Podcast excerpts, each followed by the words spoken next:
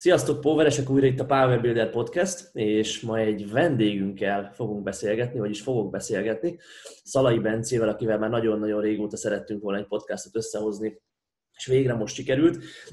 Bencét én annó tanítványomként ismertem meg, vagyis pontosabban egy szemináriumon találkoztunk először, és, és akkor láttam, hogy nagyon tudatosan áll az egész erőemelő témához. Akkor még nem erőemelő versenyzőként működött ő, de szépen lassan utána eljutottunk idáig, dolgoztunk is együtt egy húzamosabb ideig, és közben ő egy csapatot alapított, illetve egy edzőtermet nyitott erőtér néven, és nekem nagyon-nagyon szimpatikus az a munka, amit ők ott végeznek, és, és szerintem mindenki számára példamutató lehet így szakmailag, meg, meg, meg lelkesedésben, meg mindenben.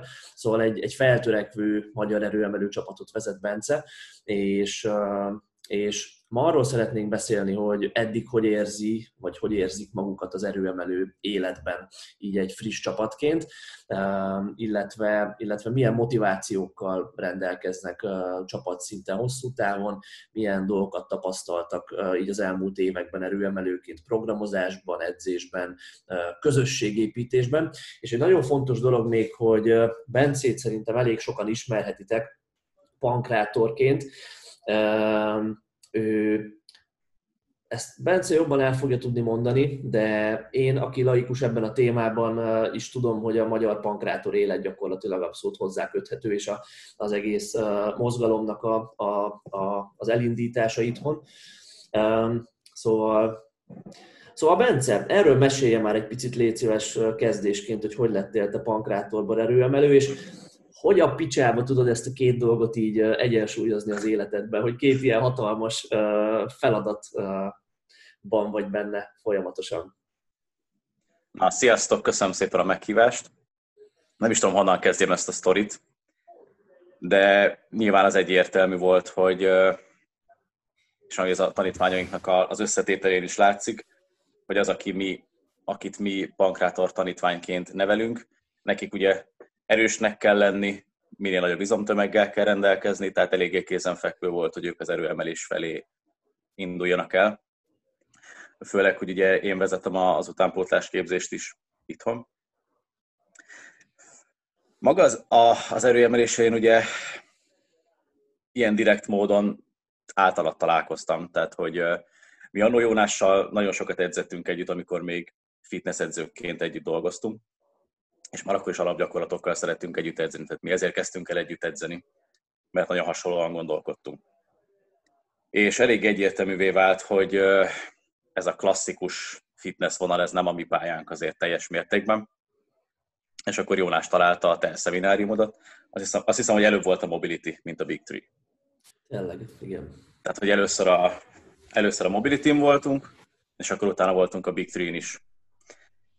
És akkor ugye onnantól kezdve, nyilván amikor az ember megtapasztal egy, egy olyan vonalat, amit eléggé a sajátjának érez, akkor ugye elkezd tapogatózni, meg információkat szerezni így erről minél nagyobb mennyiségben. És akkor ugye x idő után ugye felvettük a kapcsolatot, és elkezdtem veled edzeni, és hát eléggé hamar el is mentünk versenyezni, tehát hogy azt hiszem három hónap után, vagy négy hónap után már versenyeztünk. És akkor ez így nagyon meg is maradt. Mert igazából azt éreztem, amikor elkezdtem járni ugye a HQ-ba edzeni, hogy, hogy ez a közeg kurva jó. Tehát, hogy nem tapasztaltam előtte ilyet. Olyan szinten, hogy itt baszki az emberek úgy edzenek, ahogy én, úgy állnak hozzá, hogy én szeretem, és hogy egészen más atmoszférája van, mint egy fitness teremnek. És egy idő után úgy voltam vele, meg Jónás is, hogy ha, ha valamerre mozdulni szeretnénk ebből a x éves edzősködős, edzői státuszból, akkor hát nyilván ebben az irányba kell elmozdulni, és valami sajátot kell csinálni. És akkor egy évvel ezelőtt ezt igazából megléptük, és elkezdtük az erőteret összerakni. És ennek elég nagy uh, ihlete volt alapvetően a hákúk. Mert uh, én azt éreztem, hogy, ez, hogy ennél így nem nagyon kell több, meg más, így jellegre és akkor ugye akkor mi sokat beszéltünk is erről, hogy mit hogyan érdemes, mit honnan, ilyesmi, és akkor igazából elég gyorsan, szerintem két-három hónap alatt összeraktuk a termet. És akkor tavaly júniusban nyitottunk meg konkrétan úgy, hogy még hajnalban azért a gumitéglákat raktuk, és akkor hétfőn már nyitottunk, tehát hogy eléggé gyors tempóban. Uh, az meg, hogy ezt a két dolgot hogyan menedzselem így az életemben, hát uh, szarul. de, de Most a fókusz, csak... az, a fókusz az nálad lehet mondani, hogy inkább egyiken vagy a másikon van, vagy azért ezzel így óvatosan fogalmaznál, és, és azt lehet mondani, hogy mondjuk változó és ez időszakos, vagy hogy, hogy néz ki ez nálad? Azért, azért változó, mert ez a műfaj, a pankráció, vagy profi birkózás, pro mindegy, hogy most hogy nevezzük, nagyon körülményfüggő. Tehát mivel ez egy olyan szakma, ami alapvetően nem is a teljesítményről szól, ezért nagyon sok esetben kicsi a ráhatásod arra, hogy mennyire vagy sikeres, mennyire vagy keresett, és hogy éppen milyen a szezon. Tehát, hogy összehasonlítva a 2018-as évemmel, amikor péntek, szombat, vasárnap valahol külföldön voltam, most, hogy bejött a koronavírus, és se rendezvények, nincsen se utazás, így mondjuk volt idén, tudom én, 10 meccsem, 2018-ban meg mondjuk 70. Tehát, hogy nagyon nem összehasonlítható a kettős, nyilván ennek az utazás egy nagyon erős faktora, hogy az most így nincs. Így nyilván az edzés sokkal könnyebben megoldható. De alapvetően a maga az edzés, meg a, az erőemelés az a birkónak a támogatásaként jött létre. Az, hogy, az, hogy közben ebből egy kis versenyzés is lett, meg a tanítványok is versenyezni mentek, az csak egy plusz adalék pozitív dolog és szerintem ez alapvetően az erőtérnek a, a filozófiájában is megmutatkozik, hogy mi elsősorban azt szeretnénk, hogyha azok az emberek, akik súlyokkal edzenek, és szeretnének tudatosan minél, minél inkább teljesítményfókuszra edzeni, azok inkább erőemeléssel foglalkozzanak, és hogy erőemelő stílusban edzenek és ha közben neki megtetszik annyira, megszereti annyira, hogy szeretne versenyezni, akkor menjünk versenyezni. De hogy mi nem onnan közelítjük meg ezt, hogy aki versenyezni akar, az jöjjön ide, hanem mi szeretnénk ezt úgy népszerűsíteni magát az erőemelést, hogy azok az átlag emberek, akik szeretnének egy jó közösségben mindenféle ilyen fitness sallangoktól mentesen edzeni, azok inkább válasszák ezt, és szeressék meg. Így nagyjából Igen. így úgy szoktam én fogalmazni ezzel kapcsolatban, hogy uh, akinek nincsenek testépítő versenycélja, azoknak szerintem minden esetben inkább erőemelőként kéne edzeni, mint testépítőként. Pontosan. Igen, igen. De ebben igen. tökre egyetértünk, és, uh, és ja, ti is abszolút ezt, ezt hirdetitek. Um, az jön le nekem így a, a, a ti csapatotokról, hogy ahogy így kicsit külső szemlélőként figyelem, hogy, hogy hogy nincs még, nincsenek még kiemelkedő versenyzőitek, és ez abszolút nem ezért kritikaként mondom, mert egy új csapatról van szó, nincsenek még kiemelkedő versenyzőitek, viszont a csapatnak az átlag erőszintje az nagyon-nagyon gyorsan nő, és hogy, hogy, hogy azt lehet mondani, hogy már egy átlagosan erős a csapat nagy része nálatok, így ahogy Instán figyelem meg, ahogy mi is beszélgetünk. És, és, és talán a, a csapatnak az ereje most inkább ebben rejlik, hogy, én ahogy így kívülről látom, hogy, hogy, hogy, hogy mindenkit egy, egy, olyan, egy olyan erőszintig elvisztek, vagy már akár el is vittetek nagyon sok embert, ami egy, egy átlag edzőteremben abszolút egy magas szint. Nyilván még nem magyar bajnoki címre esélyes sportolókról beszélünk, de hogy akár hosszú távon az is lehet belőle. Szóval, hogy, hogy hallottam ezt a mondást, vagy nem is tudom melyik edzőtől hallottam ezt annól, hogy nem az a célja, hogy legyen egy olyan versenyzője, aki 350-et húz, hanem az a célja, hogy az összes férfi versenyzője 200 fölött húzzon, és legyen inkább 100 vagy 200 olyan ember, aki 200 fölött húz. És én azt látom, hogy, hogy ti is ezt a filozófiát képviselitek. Igen, ugye ehhez, ehhez fontos megérteni, meglátni magát a kontextust, hogy a, a mi tanítványaink honnan kerülnek ide, és milyen motivációval érkeznek. Tehát mivel nekünk elsősorban annó a mondjuk Jónás azért már 10 éve edzősködik, én mondjuk 7-8, hogy az elmúlt időszakunknak a fitnesses vendégei, akik egyébként is már alapgyakorlatokkal edzenek, ők voltak az alaphalmaz, a másik alaphalmaz azok a birkó tanítványaink, és most kezdtek el jönni olyan emberek, akik szándékosan erőemelőként érkeznek, olyan ambíciókkal, hogy erőemelők legyenek. Tehát azért ez fontos látni, hogy itt a, a nagy többsége a tanítványainknak, azok beletanultak ebbe az egészbe, és erőemelővé és sportolóvá váltak így a, az út során. És közben jutottak oda, hogy hát most már azért egész erős vagyok, ez tetszik is, ja, hát akkor megnézhetünk egy versenyt. És most kezdenek el érkezni azok az emberek, akik úgy jönnek, hogy én szeretnék versenyezni, meg erőemelni. És ők nyilván egy, egy egészen más utat járnak be, meg egy egész más fejlődési pályát. És teljesen máshogy kell nekik programozni, és meg máshogy kell tekinteni az ő koncepciójuk, meg az ő, az ő edzés tervüket, mert más az életstílusuk, más igényeik vannak, aztán lehet, hogy idő után ezek változnak, de hogy alapvetően a, a, a kiindulási halmaz az teljesen más milyen volt. Igen. Neked most hogy is, hogy is tegyem fel ezt a kérdést?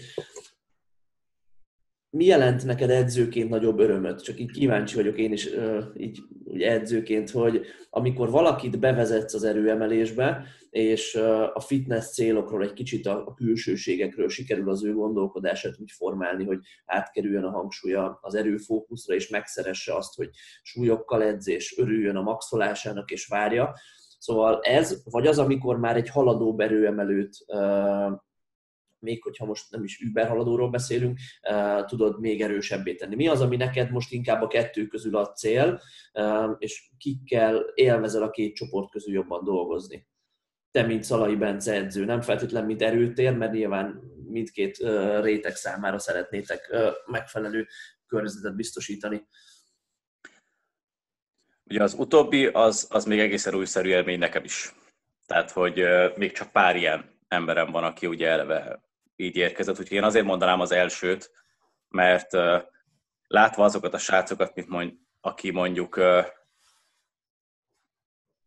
három évvel ezelőtt mondjuk 60 kiló volt, és életében nem sportolt, és most mondjuk 100 kiló és felhúz kettő tizet, arra, és, és, egy, és egy sportolóként tekint magára, az, az számomra az, az egy egészen nagy edzői siker, mert azt gondolom, hogy az ő élete ezáltal jobb lett. És ebből van a több. De ez pontosan azért van így ez az arány, mert még csak most találkozom olyanokkal, akik ugye haladóként jönnek, tehát hogy ebben még nincs úgy nagyon tapasztalatom, hanem ez szerintem egy fél év múlva derül majd ki. Igen. Úgyhogy... Érdekes ez egyébként, hogy ki lehet azt jelenteni szerinted, hogy az életminőségre és a, az embereknek mondjuk a boldogságára, hogyha most ilyen nagy dolgokról beszélünk, nagyobb hatással van ez a transformáció, mint, mint majd az lesz, hogy mondjuk 200-ról 250-re megerősödik a felhúzásuk, és mondjuk magyar bajnoki szinten egy, egy, egy eredményesebb versenyző lesz belőlük. Te magadon Szerintem... ezt hogy látod egyébként? A, a te fejlődésedből? De azért nagyon összetett kérdés, mert itt a személyiség is változik az évek során ezzel párhuzamosan. Tehát, hogy a te személyes igényeid is, az, hogy te hogyan látod magad, hogyan helyezed el magad az egész sportban, az életben, a magánéletedben, te mint személy. Tehát ez, ez nagyon sokat változik, főleg így 20 és 30 éves kor között. Tehát, hogy hát erre, erre kurva nehéz úgy válaszolni, hogy egy egyszerű én, én azért gondolom nagyobb sikernek azt, hogyha a, a nulla sportból eljutsz oda, hogy egy sportoló, sportolóként tekintesz magadra, mert szerintem az tényleg egy életminőségben való váltás, egy, egy kialakuló identitás. Tehát mondjuk, hogy te előtte voltál Gibbs Jakab, aki volt kicsoda, tehát hogy ha, ha nem, főleg, hogyha olyan emberről van szó, akinek nem volt kvázi, hogy kialakult tényleg identitása, és utána azt mondja, hogy én egy erőemelő vagyok, akkor ez egy óriási nagy személyiségfejlődés. Amellett, hogy persze egészségileg, meg, meg mennyi mindenben ez még nyomon követhető, hogy jó, de hogy alapvetően ez egy óriási személyiségfejlődés. Abban nem biztos, hogy van egy ekkora bejárt út, hogyha valaki eleve sportoló, eleve erőemelő, és abban mondjuk előre tud lépni. az is tök jó, persze, csak szerintem maga a megtett út nem ugyanakkora. De, de az is egy kurva jó szint, meg az is egy jó szint, hogyha valaki egy idő után mondjuk belátja, hogy ez neki nem való. Hogyha mondjuk ezt mégse szeretném, vagy mégse szeretném ennyire, vagy én csak edzegetni szeretnék, vagy csak ezt, vagy csak azt. Ezek, a, ezek az elhatározások, meg ezek a, a, a tényleg ilyen önazonos döntések, amik szerintem nagyon fontosak ebben az egészben, és edzőként ezt is figyelembe kell venni. És nem ugyanazt kell elvárni a, a különböző sportolóktól, és nagyon fontos, hogy ez le legyen mindig kommunikálva, hogy az adott illető mit szeretne. És hogyha ha ő meg ezt nem tudja megfogalmazni, akkor megpuhatolózol és próbálod rávezetni arra, ami nem arra, ami szerinted helyes, hanem ami szerinted neki lesz majd helyes. Aztán majd ez így valahol találkozik közül elképzeléseivel, és akkor ki tud alakulni egy ilyen jó céltudatos edzésprogramozás. Igen, szerintem edzői filozófiában mi abszolút hasonlítunk egymásra, viszont ezzel kapcsolatban egy csomót gondolkodom azon, hogy vannak azok az emberek, akik lehet, hogy jobban tudnak azonosulni egy olyan filozófiával, amikor az edző azt mondja, hogy figyelj, neked kussa neved, én most RPE 10-esen afelé akarlak téged nyomni erőszakosan, hogy te valamit el tudjál érni. Egy, egy ilyen versenyre felkészülünk, mindent alá kell rendelned, és, és, és, és most tényleg mindent bele kell rakni ebbe a következő mondjuk fél évbe azért, hogy ezt a versenyt megcsináljuk, vagy ezt a maxot elérjük, és, és hogy, hogy nem feltétlen az, edz, az edző nem feltétlen egy partnerként tekint a tanítványára, akit, akinek a személyiségfejlődését ilyen szinten segíteni akarja, meg a sportolóként való fejlődését, hanem azt mondja, kicsit inkább egy ilyen, egy ilyen diktatórikus rendszerben azt mondja, hogy figyelj, én vagyok az edző, neked pussa nevet, te ezt csinálod. Szerintem te se annyira azonosulsz ezzel a gondolkodásmóddal, Viszont te nem vetted azt észre, hogy vannak olyan emberek, akik, akik ezt igénylik, és hogyha kicsit puhább akarsz velük lenni, és, és partnerként akarsz rájuk tekinteni, akkor, akkor, akkor számukra az ugyannyira, hogy mondjam, nem jön át. Mert én ezt, ezt nem mondom, hogy gyakran, de, de jó néhány esetben észrevettem már, és főleg olyan embereknél, akik, akik talán más sportokból jönnek, és, és, és ezen szocializálódtak, és velük én sokszor nehezebben tudok mit kezdeni, mert igen, én is hasonló típus vagyok, aki inkább partnerként szerint a tanítvány, szeret a tanítványra tekinteni. Szerintem ez nem is elsősorban uh, ilyen edzői kérdés, hanem, hanem inkább ilyen emberi, abból a szempontból, hogy, hogy uh, persze lehet így is valaki sikeres, meg lehet, hogy is sikeres edző, hogy ezt így ráhúzza rohadtul a keményen így a, a tanítványokra ezeket a, az általa támasztott elvárásokat, meg gondolatokat, hogy most ez így lesz, meg úgy lesz. Csak én, én, én azt gondolom, hogy mint emberi lények, meg mint gondolkodó személyiségek, ez nem jó. Tehát, hogy én, én azt gondolom, hogy ez nem, nem éri meg, hanem inkább akkor foglalkozunk többet azzal, vagy ő, vagy rávezetem arra, hogy ő foglalkozzon többet azzal, hogy ő, mint személy, hogyan szeretne gondolkodni a világról, meg ilyesmi, mert, mert, mert akkor azt gondolom, hogy ha valakinek ilyen szinten egy ilyen diktátorra van szüksége, akkor ott valami nem oké. Tehát szerintem, és ezt most nem, nem csak az edzésnek a szinterén gondolom így, hanem hogy ha neki egyébként is erre van a, az életében szüksége, akkor szerintem fontosabb az, hogy elsősorban azzal foglalkozzon, hogy a gondolkodásmódja, a személyisége, meg ilyesmi, az, az hol tart, és hova lehet azt fejleszteni elsősorban. Tehát én, én, én nem szeretném azt gondolni, hogy ha valakinek ezt kell, akkor ezt majd én megadom neki, és akkor így lesz, hanem, hanem akkor inkább egészen elemi szinten kell foglalkozni azzal, hogy ez, hogy ez benne miért van így.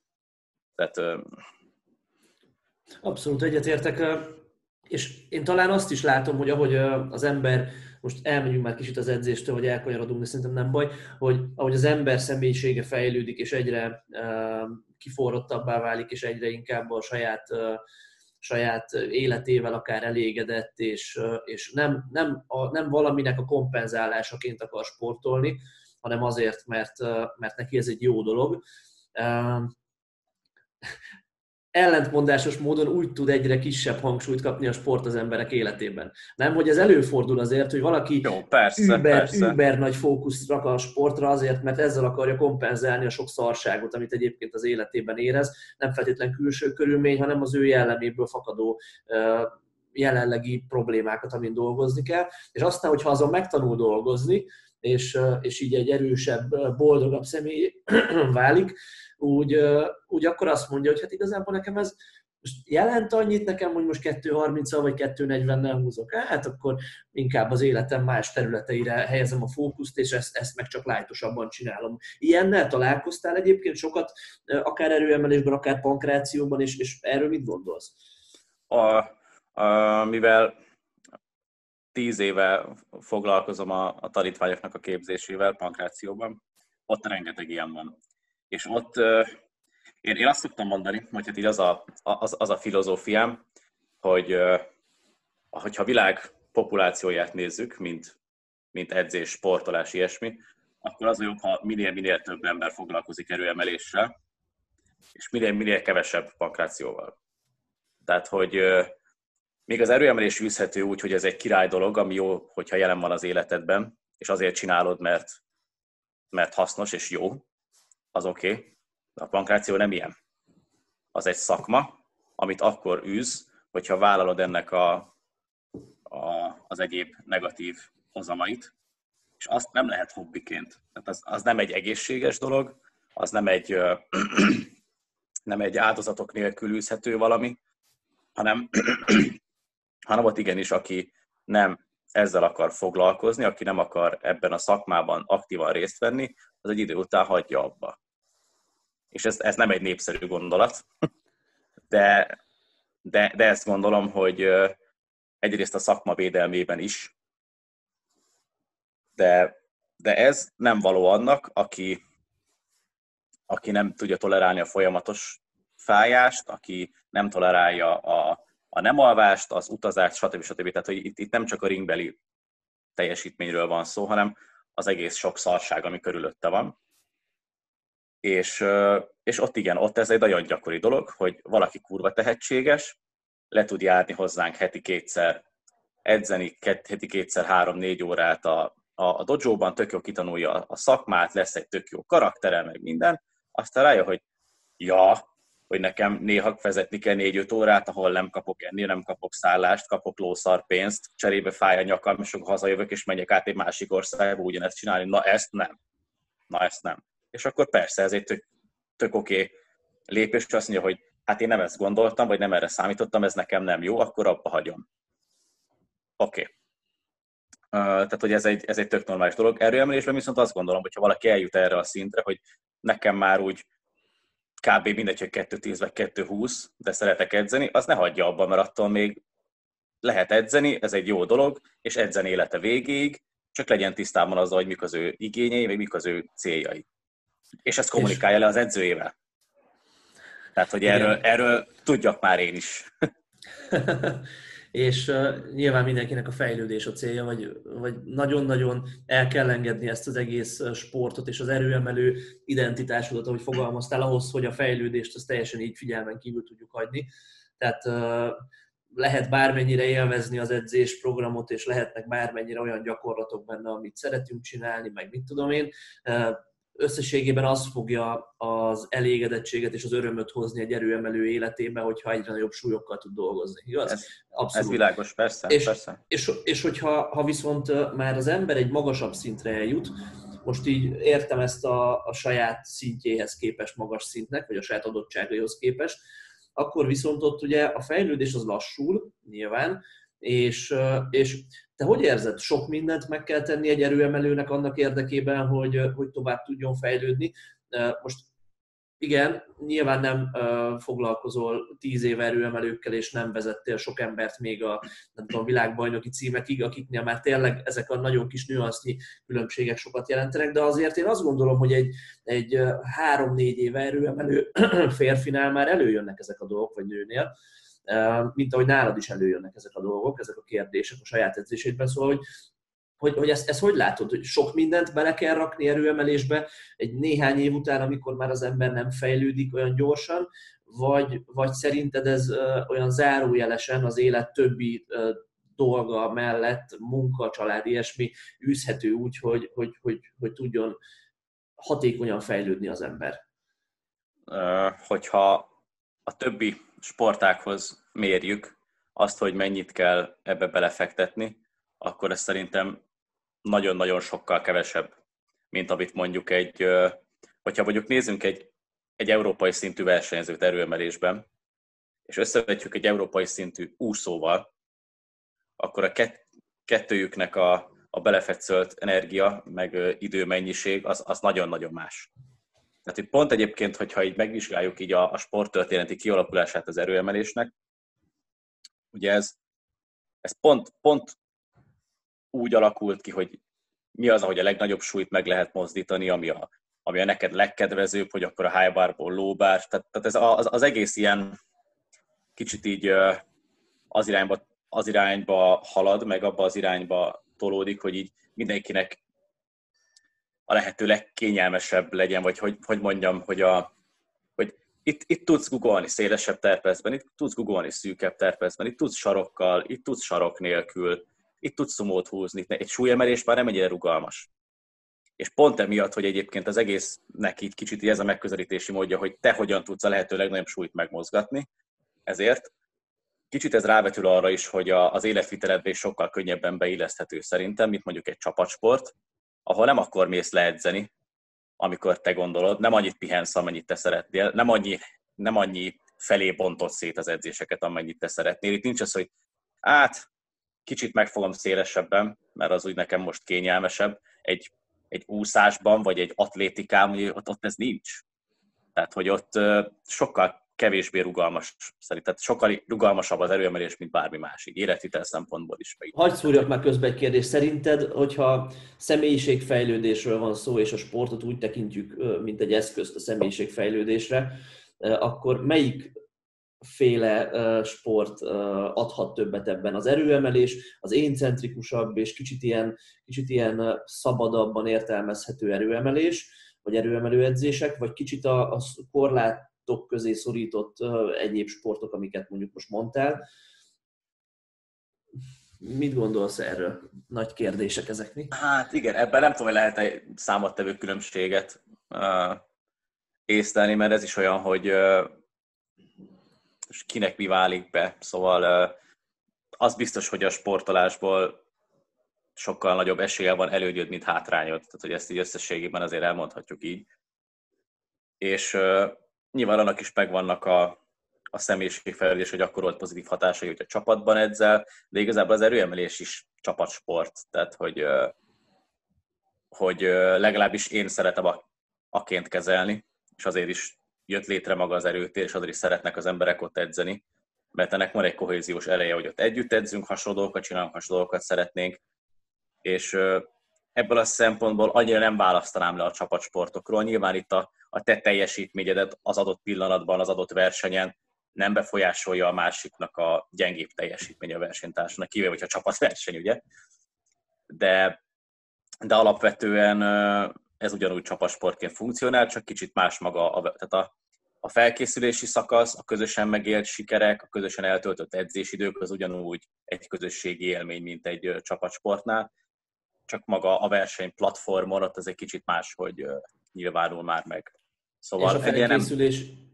és a felkészülési szakaszban is a, a csapat eredményei befolyásolják az egyén által elért eredményeket maximálisan. Én azt tapasztaltam. Ez biztos, tehát maga, maga, soka... maga az atmoszféra, meg a közeg, az, az nagyon persze. Igen, igen. Azért, azért tettem fel ezt a kérdést, mert én, én valahogy úgy érzem, hogy az erőemelés az... Szóval gondolkodom azon sokat, hogy ahogy változok én is, úgy, úgy hogy milyen szerepet tölt be az erőemelés az én életemben, illetve, illetve mit gondolok róla, hogy miért kell ezt csinálni az embereknek. És azt gondolom, hogy addig vagyok jó edző, és addig tudom ezt a sportot hatékonyan népszerűsíteni, amíg ez szívből jön, és tényleg azt érzem, hogy az embereknek, az meg, hát tehát legszívesebben oda mennék az utcán egy adott emberhez, és megrángatnám, hogy te a faszért nem erőemelsz, hát neked ez tök jó lenne, és, és, és, ennek meg kell lenni egy edzőben, és megvan szerintem mindkettőnkben. Csak a kérdés, szám, vagy sokat gondolkozok azon, hogy, hogy ez miért van, hogy pontosan mit tudok mondani az embereknek, ami, ami, amivel meg tudom fogni ennek az egésznek a lényegét, és talán amit te most felhoztál, hogy, hogy ez, ez, ez a sport egy baromi nagy befelé figyelést igényel, és egy nagyon őszinte kommunikációt magaddal szemben, és meg aztán nyilván az edződdel szemben is, de az első lépés mindig, hogy magaddal szemben ez meglegyen. És, és az, hogy, hogy, hogy te tudod formálni ezt az egész sportot azzá, amit te ki szeretnél hozni belőle, és, és ezzel együtt te is gondolkozol magadon, tényleg figyelsz befelé, célokat tűzöl ki, próbálsz dolgozni azon, hogy az életed különböző aspektusai támogassák a fejlődést, hogy talán ez, ebbe így még nem gondoltam bele, hogy te mondtad, hogy talán ez, ez, ez egy másféle módon hozhat előrelépést az egyénnek, mint, mint egy olyan sport, ahol, ahol egy picit jobban megmondják, hogy mi van, most kicsit talán visszakanyarodva itt a diktátor szerepű edzőre is, és egy kicsit inkább be vagy kényszerítve valamiben, mint hogy mint sem te találhatod ki magadnak, hogy mi az, ami ez a sport számodra. Hogy ez talán a többi sportra is igaz, csak én most nagyon elfogult vagyok az erőemeléssel kapcsolatban? Szerintem a, a többi sportban, mivel hogy az erőemelés egy fiatal sport, ezért akik most vágnak bele, meg edzők, meg, meg új edzők nagyon sokan, ők eleve ilyen mentalitással fognak már bele, míg, míg az olyan tradicionális sportokban, mint mondjuk egy szertorna, ott, ott ennek a gondolkodásmódbeli változásnak már a meglévő edzőkön keresztül kell végbe menni, ami sokkal nehezebb és sokkal lassabb. Tehát szerintem ez egy ilyen általános, általánosabb ilyen perspektívaváltás, ami majd szépen keresztül mennek a, a, az edzők, meg a sportágok, meg a, meg a sporttudomány úgy egészében. Csak ahol már azért megvannak a berögzött edzésmódszerek, meg filozófiák, ott ez sokkal nehezebben megy végbe, mint egy ilyen új sportágnál, ahol a felbukkanó új-új edzők, meg új sportolók beleviszik a saját gondolatvilágukat, mert sokkal nehezebb a szertornába hirtelen most azt mondani, hogy hát már pedig ezt nem így kell, mint hogy eddig csináltok, hanem egészen más, hogy ott azért nyilván ez nagyon sok falba ütközik. Most egy erőemelésben, amennyire szabadon alakítható, meg ennyire új, sokkal könnyebb egy ilyen gondolkodásmódot népszerűsíteni, meg sokkal könnyebben formálódik. Igen, amikor ilyen gondolkodásmódbeli előrelépésekről vagy, vagy változásokról van szó, akkor nekem mindig a, a Sén és a Katinkának az esete jut eszembe úszásban, hogy azért ők is, úgyhogy én nem értek hozzá, de nyilván olvasgatok róla, megfigyelem, ők is egy teljesen más gondolkodásmódot honosítottak meg a felkészülésben. Most nem feltétlenül arra vonatkozóan, amiről most mi beszélünk, de teljesen más, hogy edzenek, mint az emberek 99%-a, és hogy ott ez egy kuriózumnak számít, erőemelésben ilyen igazából nem is nagyon lehet, hiszen itt eleve mindenki teljesen máshogy edz, és, és nincs egy, az, igen, egy út, ami kialakult nincs, nincs. mondjuk 50 év alatt, nincs, hanem van néhány út, és folyamatosan divathullámok jönnek, mennek, és kísérletez mindenki, még a legkomolyabb edzők is, és, és nekem ez marhára tetszik egyébként. Tehát lehet, hogy én igen, edzőként igen. ezért is érzem magaménak ezt a sportot nagyon, mert nagyon unalmas lenne, hogyha valaki meg tudná mondani, hogy ezt így kell csinálni, és akkor onnantól azt úgy csináljuk, és akkor fejlődünk. Nem? Ez olyan szomorú. Hát igen, igen, igen, igen, igen, igen, igen, igen, igen, igen. Igen, ez egyébként egy nagyon gondolat, meg szerintem ez egy nagyon fontos felismerés lenne az olyan, nem is inkább vita helyzetek, mert a vita az nem egy rossz dolog, de az olyan fajta konfliktus helyzetekben, amikor ilyen kvázi szardobálás megy interneten keresztül, hogy amit te csinálsz, az biztos, hogy szar, mert én majd tudom, hogy mi a jó, hogyha csak körbenézünk a világban, biztos, hogy találunk olyan sportolót, aki attól lett kurva erős, hogy alig edz volumennel, de rohadt magas intenzitással. Biztos, hogy találunk olyan sportolót is, aki óriási volumennel, de alacsony intenzitással edz, olyanból is találunk erőset, aki egyszer Google, olyanból is, aki ötször Google, hogy ez nem, nem vonhatunk le szerintem ilyen egyértelmű konzekvenciákat abból, hogy így kell programozni, így kell, így kell edzeni ennyi és ennyi mennyiséggel, mert annyira eltérő élethelyzetek, annyira eltérő sportolók, meg emberek, meg személyiségek, hogyha már ide visszatér személyiségek vannak, hogy ezt nem, nem lehet ilyen sablonokkal uh, dolgozni. Tehát, hogy... Igen. Viszont bocs, hogy közbeszólok, viszont Igen. valamennyire szükséged van sablonokra, hogy ne őrülj meg edzőként, igaz? Tehát persze, erről, persze. erről már sokat beszélgettünk, persze. hogy, hogy mindketten azt mondjuk, hogy rugalmasnak kell lenni egy edzésprogramnak, és, és az egyént kell figyelembe venni, és ilyesmi. Viszont, viszont edzőként előbb-utóbb ki kell, hogy alakuljon az embernek egy olyan stílusa, amitől utána lehet, hogy eltér, de hogy legalább van valami, amihez próbálja tartani magát, ha lehet.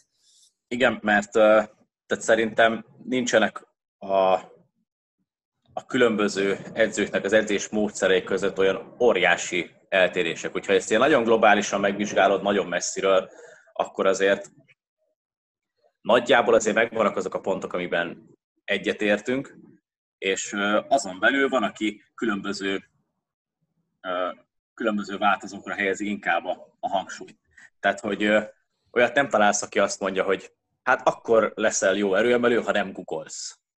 Vagy, vagy olyat, hogy, tehát, hogy érted, hogy azért megvannak azért nagyjából, azt mindenki tudja, hogy kell egy bizonyos munkamennyiség, hogy kell egy bizonyos, néha kellett nehéz szettek, néha kell a volumen, tehát ugye ezért nagyjából, nagyjából azért ezek az elvek, ezek stimmelnek, és, és azon belül kialakulhat, hogy ki mire szereti inkább fektetni a hangsúlyt az ő elképzelései alapján, amit ő inkább preferál. És ezek már a különböző, különböző ilyen iskolák, vagy különböző megközelítési módok, mint ahogy ez a világ összes területén így van, akár szociálpolitikában is, hogy most érted, nem tudod azt mondani, hogy ez így jó, mert különböző embereknek különböző igényeik vannak, és különböző meglát különböző modellek, különböző megközelítési módok vannak érvényben, ami egyik emiatt jobb egy picit, a másik meg amiatt jobb egy picit. Szerintem ez nem gond. Egyébként? Abszolút. Mit gondolsz egyébként, hogy eladhatóság szempontjából, hogy te edzőként, vagy edzőteremként, vagy csapatként el tud adni magad, és, és tudják képviselni valamit? Mennyire fontos az, hogy, hogy, hogy legyen egy olyan egy erőtér edzés módszer, vagy egy power builder edzés módszer, amire azt tudjuk mondani, hogy hát te hogy edzel? Hát én erőteresen edzek. Hát én, mint ahogy ezt mondjuk arra, hogy westside edz valaki, vagy nem tudom, sejkó stílussal, vagy ilyesmi, hogy ez valójában szerinted mennyire a marketingnek szól, és mennyire a szakmának ténylegesen az, hogyha, hogyha van egy ilyen stílus. Elképzelhető az hosszú távon, hogy valakinek nincs egy edzés stílusa, és egy edző úgy lesz sikeres, hogy figyelj, én minden, edző, minden, minden tanítványomnak segítek megtalálni azt, hogy neki mire van szüksége jelenleg, és, és, és, és rá, mint emberre figyelek, és így próbálok nekik segíteni abban, hogy fejlődést tudjanak elérni. Vagy szükség van arra, hogy figyelj, én úgy edzek, hogy nekem nagyon fontosak a gyakorlatvariációk, vagy nekem nagyon fontosak a topsettek, vagy a volumen, vagy a periodizáció, vagy ilyesmi, és hogy ez vagyok én, és hogy ez különböztet meg engem a piac többi részétől. Hogy, hogy ezzel kapcsolatban te most hogy gondolkozol? Nálunk ez azért is eléggé más a, az erőtérben, mert én most hárman vagyunk ott edző, ugye, mi, mi Jónás, meg én. És eleve más az egésznek a kialakulása, mert ők, ők nem az én tanítványaim voltak.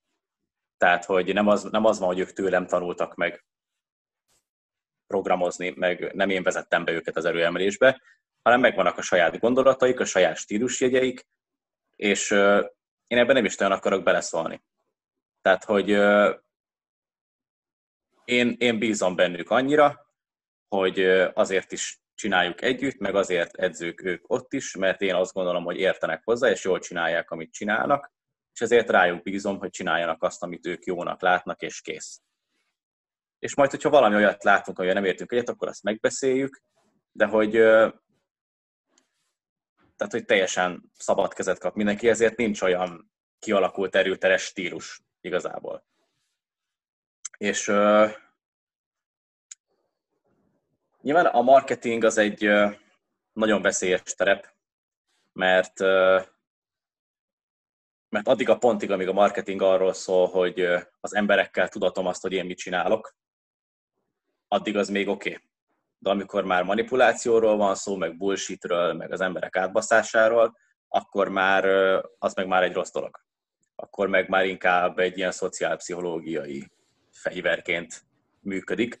És az ilyen edzéselvekről meg, meg azt gondolom, hogy hogy itt most itt, itt a között lehet lavírozni, van, van, vannak azok az óriási, most akár fitness coachok, és akik kínálják a csoda megoldást, meg ezt, meg azt, meg a, tehát ez a bullshit. A másik része meg az, hogy én, nekem van egy programozási stílusom, ami kialakult, attól még azt tudom egyénre szabni, tehát attól még ez, ez még egy olyan, olyan szinten egészségesen marketingelhető dolog, hogyha nekem van egy elvem, ami mellett, ami mellett kiállok, ami még azért oké. Okay. Tehát, hogyha azt gondolom, hogyha valaki a, a, a variációkban hisz, mondjuk most tegyük ezt, mert ez egy ilyen nagyon központi kérdés, akkor uh, hiába egyére szabva uh, alakítja az embereihez, azt valahogy a variációk mentén fogja elérni. És akkor majd kialakul az, és akkor variációkon keresztül jön rá mondjuk arra, hogy oké, okay, most már nem kell neked variáció, vagy neked mégse kellett. De hogy attól még, hogy egy ilyenre szabja, attól még neki megvannak a kis saját stílusjegyei.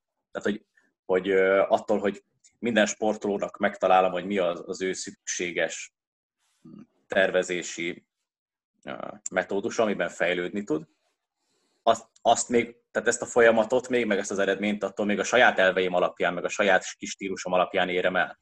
Tehát, tehát valamennyire az elkerülhetetlen szerintem, hogy legyen egy koncepciód, vagy egy, egy ilyen egyéni stílusi egyed, ami alapján te programozol. Tehát ezt olyan szinten nem tudod szerintem megkülönböztetni, mert azért bizonyos dolgokat preferálsz, bizonyos dolgokat nem. Tehát, hogy valami olyanhoz biztos nem fogsz nyúlni, hogyha látsz egy sportot, aki nem fejlődik semmitől, amiről egyáltalán nem gondolod, hogy ez jó lesz, de kipróbáljuk, mert majd nála hát, ha jó lesz. Tehát azért ilyen, ilyenben szerintem nem nagyon nyúl semmilyen edző. Tehát, hogy azért valamennyire mindenképpen ki fog alakulni ez a stílus, és ezt, ezt, meg, ezt még etikus megmarketingelni, úgyhogy én ezt így szoktam csinálni, de az meg már nem etikus, hogyha ha azt próbálom eladni a, a, az embereknek, hogy itt tehát, hogyha ha valami olyat próbálok eladni, ami csak jól hangzik, de, de nincs mögötte igazán megfontolás, meg nem őszinte, meg nem önazonos. És ez egy ilyen általános hiba szerintem, ami a, a fogyasztói társadalomban így létrejött a marketing által, mert ez mindenben így van. Mindenben. Igen. Um, igen, és uh, talán még így a, a, a marketingnek egy, egy veszélyes része az, hogy, uh, hogy és most itt a marketingre, így a nézők, hallgatók kedvéért, inkább ilyenkor szerintem mindketten úgy tekintünk, hogy egy eszközre ahhoz, hogy az, amit csinálunk, az még eredményesebb tudjon lenni. Tehát most nem feltétlenül arról beszélünk, hogy hogy tudjuk majd a következő sportautókat megvenni, vagy akármi, hanem, hanem arról, hogy hogy tud az erőtér és a power builder eredményesebb lenni, és jobb csapat lenni, és olyanokat hogy tudunk bevonzani, akik, akiket mi szeretnénk, és akikkel emberileg szeretnénk együtt dolgozni, meg ilyesmi.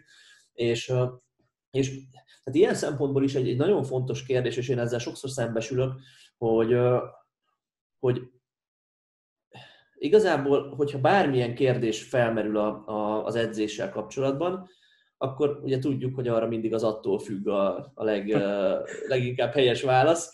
Tehát de nem lehet azt mondani, hogy nem lehet azt mondani, hogy ezt így kell csinálnod, hanem hát figyelj, ez attól függ, hogy te éppen milyen szinten vagy, milyen a technikád, milyen a bla bla bla bla bla bla. Viszont ha egy ember azt mondja mindig a social médiában, meg mindenhol, hogy hát igazából ezt sokféleképpen lehet csinálni, attól függ, az nem lesz egy olyan határozott üzenet, aminek következtében majd azok az emberek, akikkel te meg én szeretnék együtt dolgozni, azt mondják, hogy hú, hát ő tudja, hogy miről beszél, vele akarok dolgozni. Tehát, hogy meg kell találni, én azt gondolom, vagy mi azon dolgozunk, nagyon uh, tudatosan próbálunk, hogy megtaláljuk így az arany középutat az attól függ és a nagyon konkrét állítások között, mert ha mindenkinek azt mondod, hogy attól függ, nem is tudsz tanácsot adni. Tehát ha bárki megkérdez Instán arról, hogy figyelj, szerinted ezt hogy kéne csinálni, akkor neki szeretnék valami olyan pozitívat adni, amit haza tud vinni, és, és utána azon tud dolgozni, és azt mondja, hogy hú, kaptam egy tanácsot a Zsoltitól, és ez tök jó. És, és az nem az attól függ. Viszont uh, igen, tehát hogy, hogy, hogy a másik ez az igaz, csak ez az igazság. Tehát... igen, igen. Igen itt, itt szerintem az, az, a,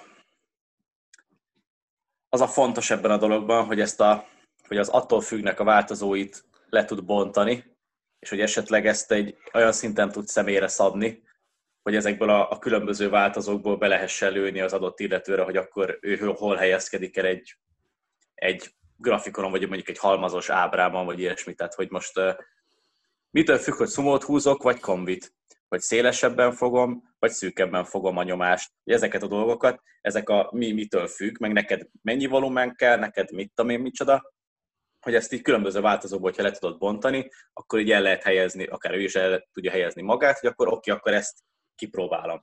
És hogyha kipróbál valamit, akkor ő azt miben tudja mérni, hogy ez neki jó vagy nem jó. És hogyha nem jó, akkor hova induljon el, és akkor erre, erre lehet adni ilyen támpontokat ami viszont már azért viszonylag exaktabb módon megfogható, mint az, hogy hát mit tudom, mit tudom én, megnézzük, és akkor valami lesz. De hogy azért lehet ilyen, lehet ilyen támpontokat keríteni szerintem. A visszatérve meg erre a, a marketing részt, én azt látom fő problémának, és ez is tényleg nem csak a marketing, hanem az egész social media, meg már a politika is ilyen, hogy a, mar- a marketingben szerintem nem azt kell látni, hogy mi az, ami népszerű, és akkor azt fogom csinálni, hanem amit én csinálok, az hogyan lehetne népszerűbb. Mert, mert én azt szeretném népszerűsíteni, amit én csinálok, mert azt jónak látom, mert én abban hiszek, én amellé tudok beállni, és nem én akarok beállni a mögé, ami már eleve népszerű.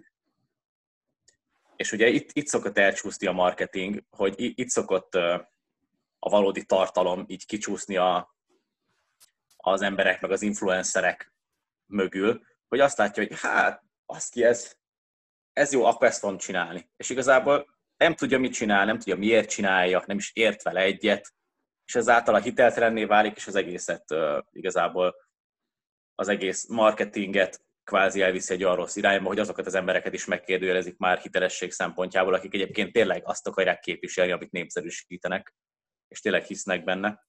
És ez itt teljesen eltéríti ezt az egészet, és ilyen, ilyen népszerűségi alapon csinálnak emberek dolgokat, meg á, tesznek ilyen állításokat, holott lehet, hogy igazából nem ezt gondolja, csak, csak azzal akar pénzt keresni. És én meg úgy vagyok vele, hogy inkább, ha, ha ez kevésbé népszerű, meg kevesebb követővel jár az, amit én gondolok, akkor így marad. Tehát, hogy most Paszki nem, nem, a, nem a három Ferrari a cél, érted, a, a garázsban, szóval most az meg hanem, hanem tényleg azt szeretném, hogy az, hogy az amit csinálunk, az, az erőemelés, az legyen milyen népszerűbb, minél több ember szeresse, és én ezt gondolom, ezt szeretném átadni az embereknek, ezt szeretném népszerűsíteni, ezt szeretném eljuttatni, ezt a gondolkodásmódot, és ezzel nem akarok változtatni azért, mert ez esetleg nem annyira népszerű a többségnél. Igen, igen. Sokan uh Nyilván sokat gondolkozunk így a marketingen, meg azon, hogy hogy lehetne még több embert az erőemeléssel megismertetni és, és bevezetni ebbe a sportba, és hallottam már olyan gondolatokat, hogy figyelj, hát valami izé, fitness, testépítő, influencer, akármit meg kell környékezni, és akkor neki elmondani, hogy edzem most velünk egy ideig, egy kis pénzért, és aztán rajta keresztül majd milyen sok emberhez el tudjuk juttatni, vagy be kell juttatni a... Fú, nem tudom, olyat is hallottam már, hogy, hogy valami nem is tudom, bazdmeg, ezek a kereskedelmi uh, tévékben milyen műsorok vannak ilyen, ahol így ugrabugrálnak az emberek, meg minden ilyen fasságot csinálnak. Exatlon, vagy most van valami ilyesmi, talán mindegy. Túl, túl, ja, ja, ja. Igen, igen, igen, na és hogy valami ilyen helyre be kell egy erőemelőt juttatni, vagy csinálni olyan videót, hogy nem tudom, egy testépítő, meg egy erőemelő hány fekvőt tud csinálni, és akkor az embereknek így ez. És hogy ez szerintem annyira le alacsonyodás és a lealjasodása a marketingnek, hogy, hogy én ezt már abszolút nem érzem magaménak, viszont, viszont Viszont ebben is meg kell találni az arany középutat, hogy, hogy arról se lehet állandóan beszélni, hogy milyen összetett edzésmódszerek szerint dolgozunk az emberekkel, vagy az Uber szakmai kis apróságok a googleásban, hogy néznek ki, mert az meg pont azoknak nem fogja a kedvét meghozni a feltétlen az erőemeléshez, akik még nem tartanak ott, hogy nekem erőemelni kéne. És és igen, ez egy, ilyen, ez egy ilyen érdekes kettőség megint csak a marketingben. Ha, hogy kérdést is tegyek fel ezzel kapcsolatban, miben látott te most az erőemelésnek a, a, a jövőjét, vagyis hogy, hogy hogyan lehetne szerinted még sikeresebb az erőemelés Magyarországon. Egyrészt mi mit tehetünk érte, nem feltétlenül csak edzőként, hanem, hanem egy, egy csapatvezetőként, influencerként, ha úgy tetszik, és mit tehetne érte esetleg a szövetség, a szponzorok, a ilyesmi, mert te azért ezt bejártad ezt az utat pankrációba elég keményen, és, és sikerrel, szóval mit gondolsz? Igen, ugye nekünk azért most már egy 20 pár ezer feliratkozós YouTube csatornánk van, ami, ami onnan indult, hogy csináltuk négyen az országban ezt az egészet. Szóval tehát ja, ja azért tíz év alatt végigmentünk elég keményen ezen a dolgon. De én azt gondolom, hogy mindig is a, a, a siker mögött mindig is a, a, a, a teljes mértékben meglévő szenvedély állt. Tehát, hogy az, hogy én tényleg ezt szeretem és népszerűsíteni akarom, és nem, nem volt benne ilyen semmilyen elhajlási szándék. Tehát, hogy most így is az influencer marketingre visszatérve, hogy az szerintem akkor etikus, meg akkor hatékony egy influencer marketing, mondjuk egy testépítőből lett erőemelőnél, hogyha ez a folyamat nem úgy néz ki, hogy szia, itt van XZ, és mondd azt, hogy te erőemelő edző, vagy erőemelő edzésmódszer szerint edzel, és te attól vagy ilyen kurva izmos, meg ilyen kurva egészséges, mert az influencer marketing jelenleg így működik többségben, és akkor ő azt mondja, hogy köszönöm szépen, elteszem ezt az x 100 forintot, és csinálok egy videót, hogy bazzeg, három hónapja csak felhúzok, azt mégis milyen kurva izmos vagyok. És akkor persze elhihetjük, vagy nem hihetjük el. Az influencer marketing szerintem akkor működik, és nyilván csak te tudod belülről, hogy te így használtad, hogyha felveszed a kapcsolatot mondjuk egy ilyen testépítő, és azt mondod neki, hogy figyelj, jöhetsz hozzánk edzeni x ideig ingyen, próbáld ki, és hogyha neked tetszik, akkor számolj be róla, hogy milyen eredményeid vannak. És hogyha ő azt érzi, hogy passzeg, ez tényleg jó, mert nekem tényleg tetszik, és őszintén tudja ezt hirdetni, akkor oké. Okay. Akkor így népszerűsíthetjük egy testépítővel mondjuk, vagy valakivel. De ahhoz azt gondolom, hogy az influencernek hinnie kell abban, amit reklámoz. Mert különben most baszki, mert különben megint a bullshit kategóriába esünk. De így egyébként lehet emberekkel népszerűsíteni, és tényleg influencerekkel, akik már népszerűek, hogyha nekik tényleg tetszik, ha tényleg hisz benne, és ha tényleg azt gondolja, hogy azt ezt az embereknek meg kéne ismerni. Akkor oké. Okay. De ha csak fizetek neki, hogy mondja azt, az meg egy fasság. Hogy az, az, az, az szerintem teljesen, teljesen elítélendő. Visszatérve így az erőemelésnek így a helyzetére, én azt gondolom, és ugye én voltam már GPC versenyen is, hogy maga az erőemelés az nem látványsport. Tehát azért nagyon nehéz népszerűsíteni a laikusok körében, mert nem nyűgöz úgy le elsőre. Tehát nem, nem egy olyan vizuális valami, mint a CrossFit például, amiről egy rakás olyan marketinganyagot lehet, meg contentet gyártani, azt hogy meg, hát ez ugrik is, meg szalad, meg súlyt is emel, meg úszik. Erőemelésről tudsz alapgyakorlatokat mutogatni, és kész. Tehát, hogy én, én azt gondolom, hogy hosszú távon, hogyha tényleg népszerűsíteni akarjuk ezt az egészet, akkor ezt olyan influencereken keresztül kell, olyan megnyerő személyiségeken keresztül, akik tényleg értelmes olyan emberek, akik, akik arcai lehetnek ennek a sportnak, csak ebből még nagyon kevés van, akire akit az emberek megismernek, megismerik a háttértörténetét az adott illetőnek, és azért néznek meg egy erőemelő versenyt, mert azt az embert akarják látni versenyezni, mert kicsit kötődnek hozzá, és, és úgy értik meg emögött az egész mögött a teljesítményt, hogy ismerik az ő háttértörténetét. Tehát mondjuk most mondok még a saját példámról, hogy tök jó, hogy nyomott 135-öt fekve, most így elsőre ez kurvára nem nagy teljesítmény, de azt veszük, hogy fél évvel a válműtét után volt, akkor azért meg azt mondjuk, hogy ja, hogy így, így már érdekesebb a sztori. Tehát, hogy így akkor már érdekesebben megnézem, hogy hm, akkor ebből mi lesz. Hogy akkor, és, hogy, és hogy egy picit mondjuk, hogyha a versenyeken maga akár csak a kommentátor, vagy akár a, az egész az egésznek a hype-ja tartalmazna ilyen karakterismertető elemeket, akkor szerintem sokkal népszerűbb lehetne a dolog. És ezért lett volna kurva jó a, a Sheffield egyébként, mert ugye, mert ugye oda olyan emberek voltak meghívva, akik eleve népszerűek voltak, és egy kis figyelmet tudott volna generálni, akik egyébként normális emberek, lehet róluk beszélni, tudnak, a, tudnak az olyan emberek is bekapcsolódni, akik, akik, nem, akik kicsit elvonatkoztatva tudnak nézni, hogy erőemlést, hogy kijön valaki, Google, elmegy. Hogy egy picit úgy, ja igen, ezt a srácot már ismerem, mert ilyen, meg olyan dolgai vannak, és ugye a strongman ez nagyon megvan. Tehát ott azért egy, egy Thor, egy Brian Shaw, azért ezek olyan személyiségek, egy Eddie Hall, aki, aki úgy vonzza a figyelmet, és rajtuk keresztül megismerik az emberek, és azért néz meg mondjuk ezt strongman versenyt, mert azt ki ezt a srácot már ismerem, és ez tényleg egy állat.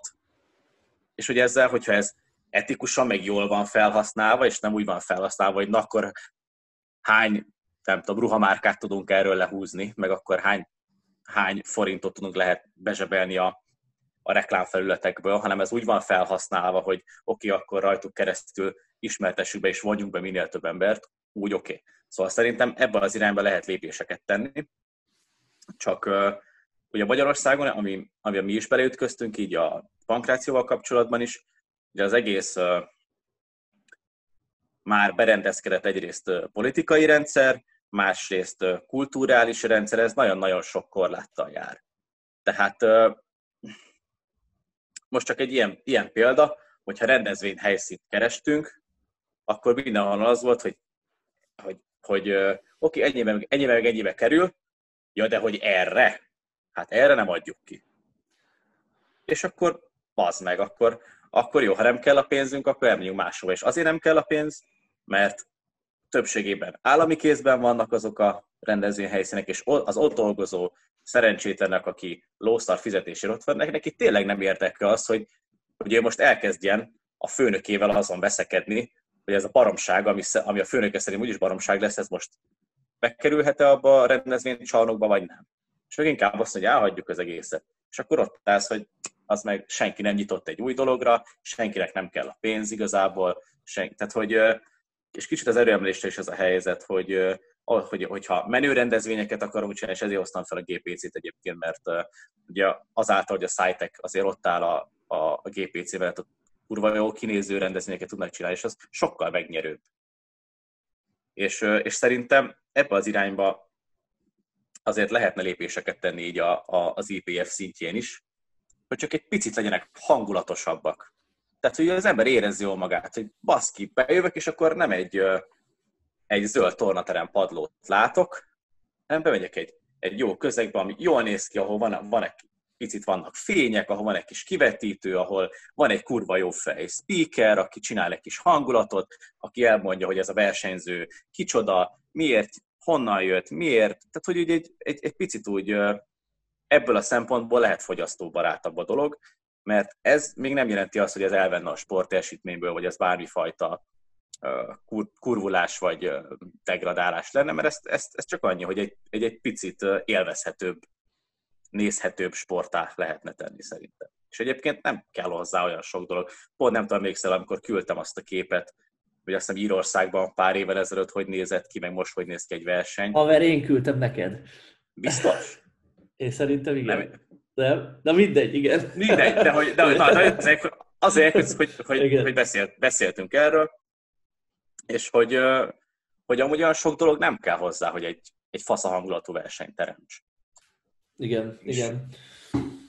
Igen, valószínű, hát pénz kell hozzá nyilván, tehát drágább egy fasza versenyt csinálni, mint egy nem faszát. És igen, valószínűleg azon kell elgondolkozni, hogy, hogy miből van ez a pénz. Hogyha az embernek ez, össze lehet hozni nevezési díjakból, össze lehet hozni a, akár abból, hogy, hogy pénzt kér az ember azért, hogy valaki nézőként részt vegyen a rendezvényen, ami erőemelésben most még nem egy reális dolog. A Sheffieldi verseny már pont így történt volna, és elég komoly jegyárak igen. voltak. Igen, tehát hogy, hogy, hogy, hogy ilyesmiből, meg, meg szponzori pénzekből. Én azt gondolom most nagyjából ennyi, vagy esetleg támogatásból, ilyen állami, önkormányzati, ilyesmi. De az utóbbit szerintem nagyjából ebben a sportban így, így kizárhatjuk, vagy zárójelbe tehetjük. Tehát valószínűleg jelenleg számunkra, hogyha ha nem az a cél, hogy, hogy megemeljük a, a nevezési díjakat ötszörösére, akkor valószínűleg a szponzori pénz az, ami, ami fontos lenne hosszú távon az erőemelésben. Viszont ez meg egy megint olyan érdekes kettőség, hogy, hogy hogy ahhoz, hogy a szponzorok bele akarjanak rakni egy rendezvénybe, ahhoz már kell egy menő rendezvény, ami, amit látogatnak az emberek, és amit jó nézni, és ahhoz, hogy legyen egy menő rendezvény, amit látogatnak az emberek, és jó nézni, ahhoz meg kell egy szponzor, hogy legyen lóvé egy ilyet csinálni. Tehát valószínűleg előbb meg kell ugrani azt, hogy valaki belerakja a pénzt önmagától, egy mecénásként, vagy nem is tudom, és aztán lehet majd ez az egész folyamatot beindítani. Ami egyébként röhelyben most nem beszélünk ilyen 10 millió forintokról se na, egy verseny esetében, tehát hogy na, érted, na. itt, itt ilyen millió összegekről ja. beszélünk, vagy egy millió forintról, vagy ilyesmi. Um, igen, tehát hogy valószínű erre vár a sport jelenleg. Igen. Uh, igen, ugye erre mondtam azt, hogy mi ezzel azért tíz év alatt végigmentünk a, a HCV-vel, és soha semmilyen támogató nem volt és most sincs. És, és, és megáll az egész a saját lábán, mert amit kellett, azt mi beletettük, és úgy voltunk vele, hogy most mi, miben másba. Tehát, hogy hogyha most van egy kis pénzem, akkor azt meg én ezt akarom csinálni, ezt szeretném, hogy népszerű legyen, és, és nem volt kérdés az, hogy ebbe belejöjjük, vagy nem. Ha, ha visszajön, ha nem. Tehát igazából ott is meggyőződésből tettük bele azt a pénzt, amit bele kellett, és abból a meggyőződésből, hogy ez ennek az országnak kell, meg ennek a közönségnek, hogy ki tudjuk szolgálni, ez kell. És úgy mondtunk vele, hogy az meg nem fog ez soha visszajönni, de az meg nem érdekel. Majd lehet, hogy 20-30 év múlva, mert most már egy egészen jó állapotban van maga az egész HCV, de mondjuk az első 8 évben, a 10-ből E, ez ugye nem volt, és, és igazából a, a heti taggyűléseinken csak röhögtünk magunkba, hogy bassz neked ebben a zsebedben mennyi van még? Jó, akkor tessék. És, de, de hogy most arra eljutott egy, egy fenntartható szintre legalább. De hát ehhez kurva sok év kellett, meg kurva sok szívás, meg, meg szenvedély, meg elkötelezettség. És szerintem ezt nem lehet. Tehát, hogy egy, egy sportkultúrát, vagy bármilyen kultúrát így terjeszteni, teljes meggyőződés, meg ráfordítás nélkül egyszer nem lehet. Tehát, hogy ez, ezeket a kis harcokat meg kell vívni hozzá. És uh, nyilván ez egy, ez egy uh, kétesélyes dolog, hogy vagy lesz belőle valami, vagy nem. De hát szerintem ezeket, ezeket meg kell ugrani, és, és bele kell tenni, és, és az is lehet, hogy mondjuk eljön valaki, aki, aki kurvára megszereti magát az, e, magát az erőemelést, és azt kérdezi, hogy srácok, mire van szükségetek? És akkor azt mondja, hogy akkor passz meg erre, és, és azt a hibát nem szabad, és ezt most neked is tanácsként mondom, hogy azt a hibát nem szabad elkövetni, hogy ha jön egy ilyen ember, akkor ne tudj neki mit mondani. Mert mi egyszer már ezen is átmentünk, hogy volt egy, egy nem mondanám kockázati befektetőnek, mert nem nagy cég volt, hanem ő egy, egy, egy személy volt, aki azt leült velünk tárgyalni, többször is tárgyaltunk vele, és azt kérdezte, hogy srácok, mi kell, mit szeretnétek? Ültünk, hogy, hogy mindig elmondjuk, hogy kurvára nincs pénzünk, de hogyha lenne, akkor mit kezdenénk vele? Hát most érted, ott ültem 23-24 évesen az asztalnál egy milliárdossal, és akkor mire kell a pénz? Nem tudom, eddig csak arra gondoltam, hogy jó lenne, ha lenne. De hogy így konkrétan, és akkor mondta, hogy jó, jó akkor srácok, üzleti terv. Jó, az meg akkor mi az agyám az az üzleti terv? Megcsináltuk, mit tudom én, egy-két hónap alatt sokan, sokan segítettek benne, és azt mondtuk, itt az üzleti terv, és akkor mondta, hogy jó, és miből lesz pénz? Tehát, hogy ezt, ezt tök jól leírtuk, hogy mi mit szeretnénk így, meg úgy, meg ilyen rendezvény, de hogy miből jön vissza, vagy mi, és el is mondtuk, hogy azt nem, nem tudom. Tehát, hogy, hogy nem, nem volt erre koncepció, és most már van, csak ez kellett tíz év. Tehát most már tudnék mit mondani. Csak hát ehhez pár éves srác tudott, kicsit kevés. És, és még az a ponton se jutottunk tovább, hogy azt mondta nekünk a faszi, hogy jó van, srácok, én felfogtam, hogyha én adok nektek egy telefont, akkor abból lehet, hogy nem tudtok kettőt visszaadni, de én akkor is odaadom nektek. Mondjátok meg, hogy mi kell és mennyi. És mire. És nem tudtuk meg megmondani. És, és, és abban maradt a tárgyalás. Aha. Na mindegy, szóval, hogy, hogy ez a dolog így kvázi elúszott, most már persze, most már, hogy van egy saját erőemelő terme, meg hogy már ezer rendezvényt leszerveztünk, meg ilyenek, most már azért képben vagyok, hogy mit, mivel lehet elérni, tehát akkor.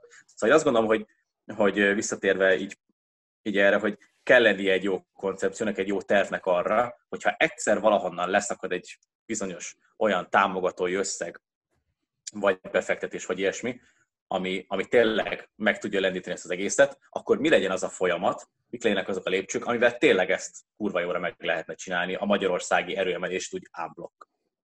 Tehát, hogy szerintem erre így nagyjából fel kell készülni, és nem beszélve arról, hogy ha az emberek már van erre egy ilyen víziója, az már önmagát is hozzásegíti ahhoz, hogy kicsit így haladgasson felé, még ha nincs is meg ez a nagy hirtelen befektetés, hogy így hogy akkor ezt most hogy szeretném, hogy több erőemelő termet szeretnék-e, hogy több sportoló legyen?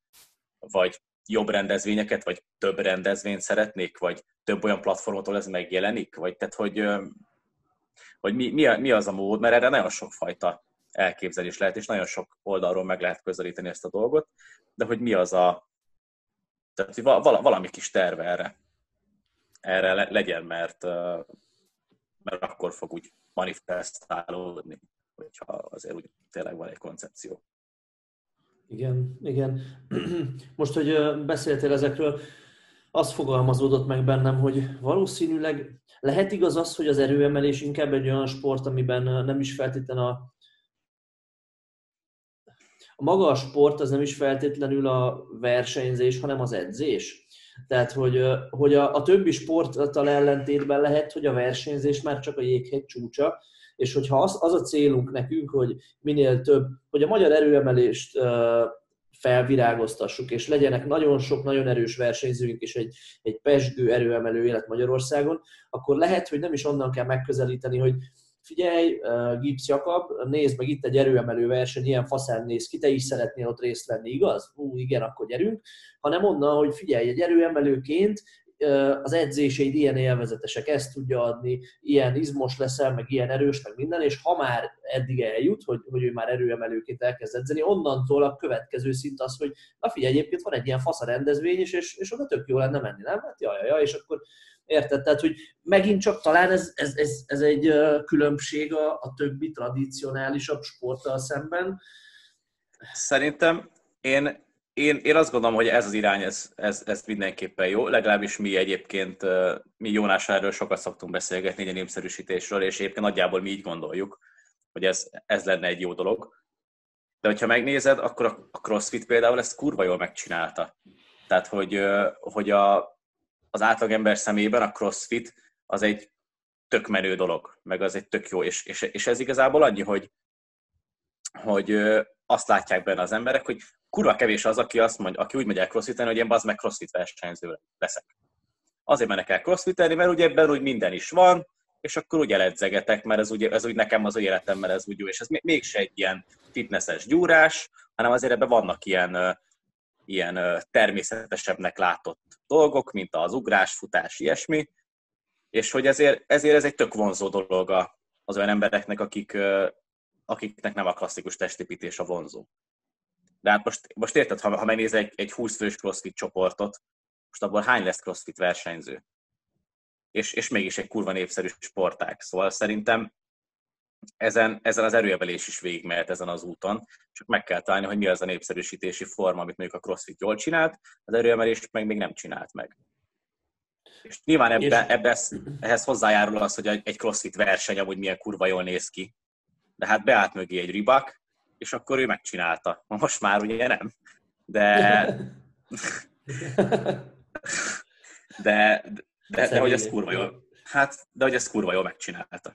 Tehát, hogy hogy ezt azért meg, lehet, meg lehetne szerintem, csak most érted, a, az erőemelés mögött ott van az SBD, de hát most az SBD mit csinál? Így, Igen. Így, de, hát most így, így, így érted, világ, marketing meg, szinten, amit az SBD csinál, az szerintem nagyon kevés.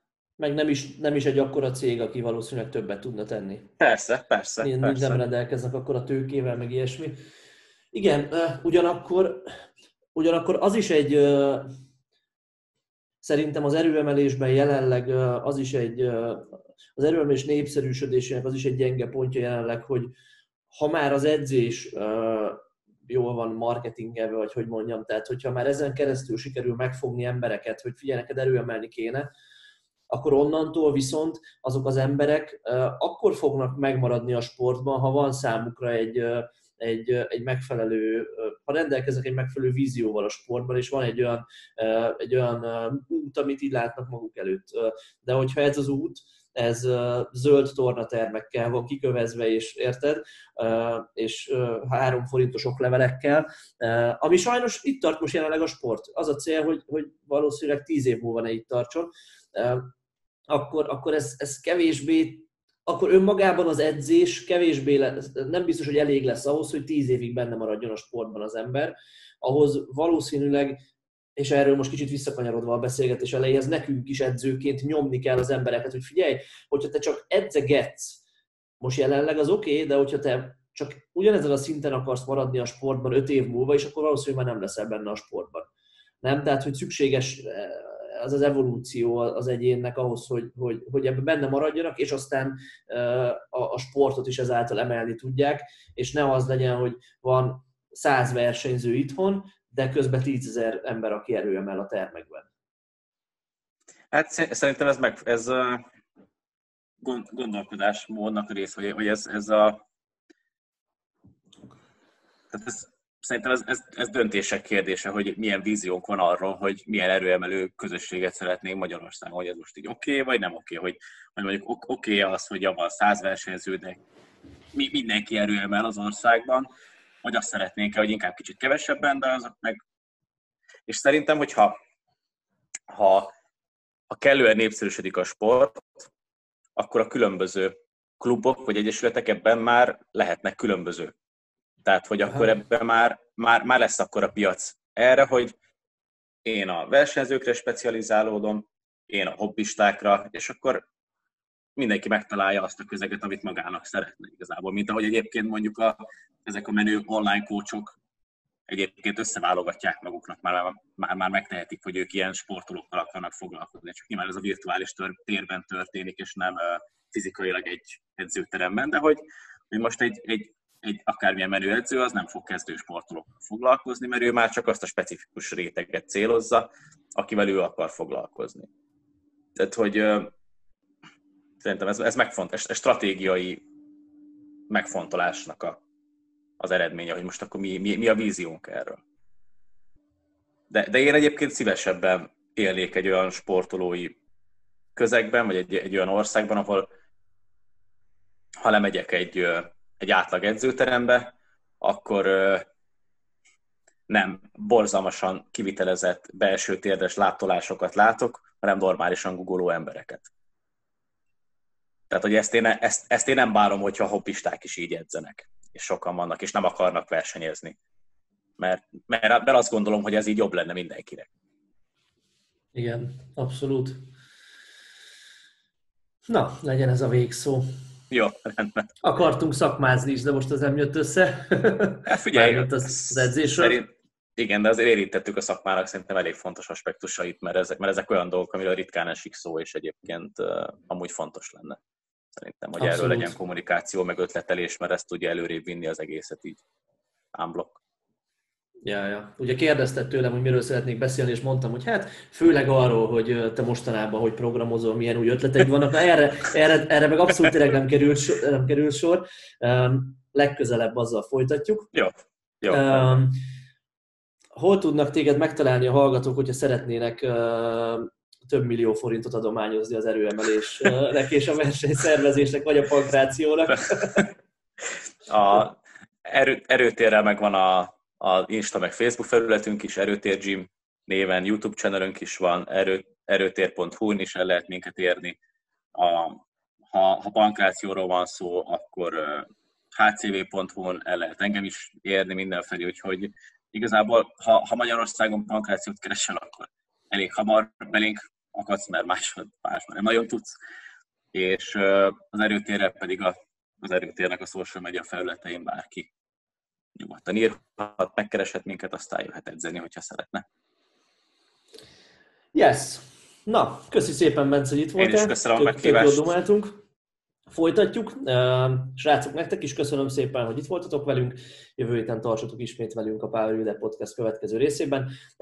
Kövessetek minket social médián, Instán, YouTube-on, Facebookon természetesen, de ezt remélem már úgyis megtettétek. Nagyon-nagyon fontos, és nem győző ezt hangsúlyozni, hogy kattintsatok itt YouTube-on a kis csengőre, hogy értesítéseket kapjatok az új videóinkról és, és ha bármi kérdés, észrevétel, jövőbeli podcastokkal való javas, kapcsolatos javaslat, ilyesmi van, akkor az jöhet itt a kommentekben.